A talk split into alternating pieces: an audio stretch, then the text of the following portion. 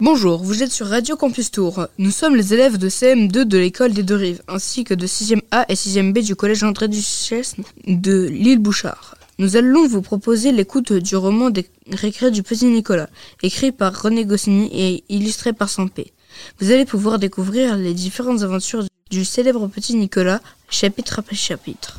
Ce projet a été entièrement élaboré par les élèves de CM2 de 6e sous l'idée de Madame Boissineau, Madame Morisset, professeure des écoles, Madame Adjaï, professeure de lettres, Madame Boutegour, documentaliste. Ce projet n'aurait pas pu être réalisé sans Sébastien, notre animateur de Radio Campus, qui a fait tout l'habillage sonore de nos enregistrements. Merci à Armand pour la musique d'introduction. Merci à Tania d'avoir participé au chapitre La montre. Allez, bonne écoute.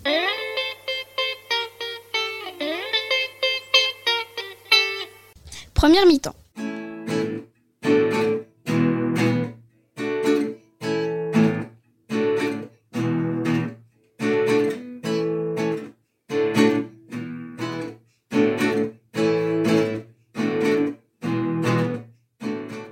Hier après-midi, sur le terrain vague, s'est déroulé un match de football, association entre une équipe d'une autre école et une équipe entraînée par le père de Nicolas. Voici quelle était la composition de cette dernière. Goal, Alceste. Arrière, Eudé Clotaire. Demi, Joachim Rufus Agnan. Interdroit, Nicolas. Avant-centre, Geoffroy. Ailier gauche, Mexan. L'arbitre était le père de Nicolas. Ainsi que vous l'avez lu, il n'y avait pas d'ailier droit, ni d'intergauche. Le manque d'effectifs avait obligé le père de Nicolas à adopter une tactique, mise au point à l'ultime séance d'entraînement, qui consistait à jouer par contre-attaque.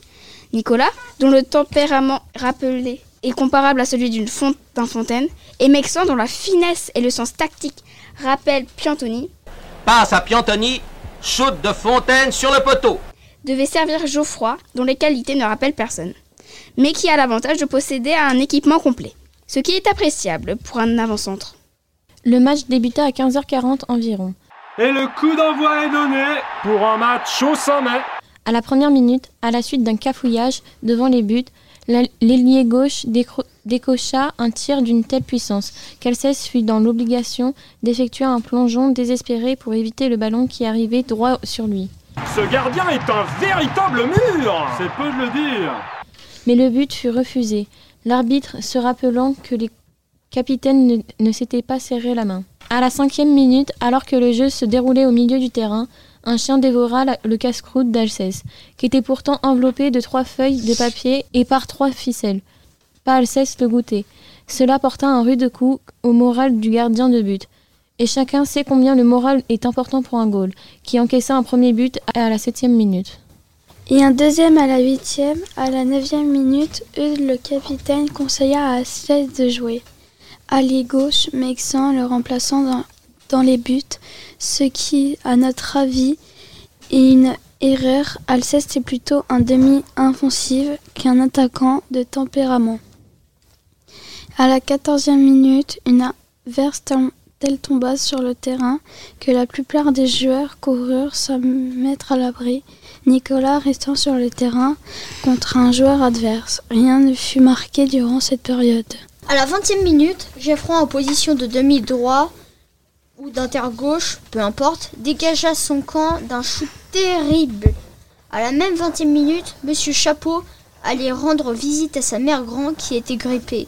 Le choc le déséquilibra et il pénétra chez les chats de faux brouillés avec lui depuis 20 ans. Il réapparut sur le terrain grâce à un chemin connu de lui seul probablement et s'empara du ballon juste comme la remise en jeu allait voir lieu. Après 5 minutes de perplexité, ce qui nous amène à la 25e minute, le match reprit.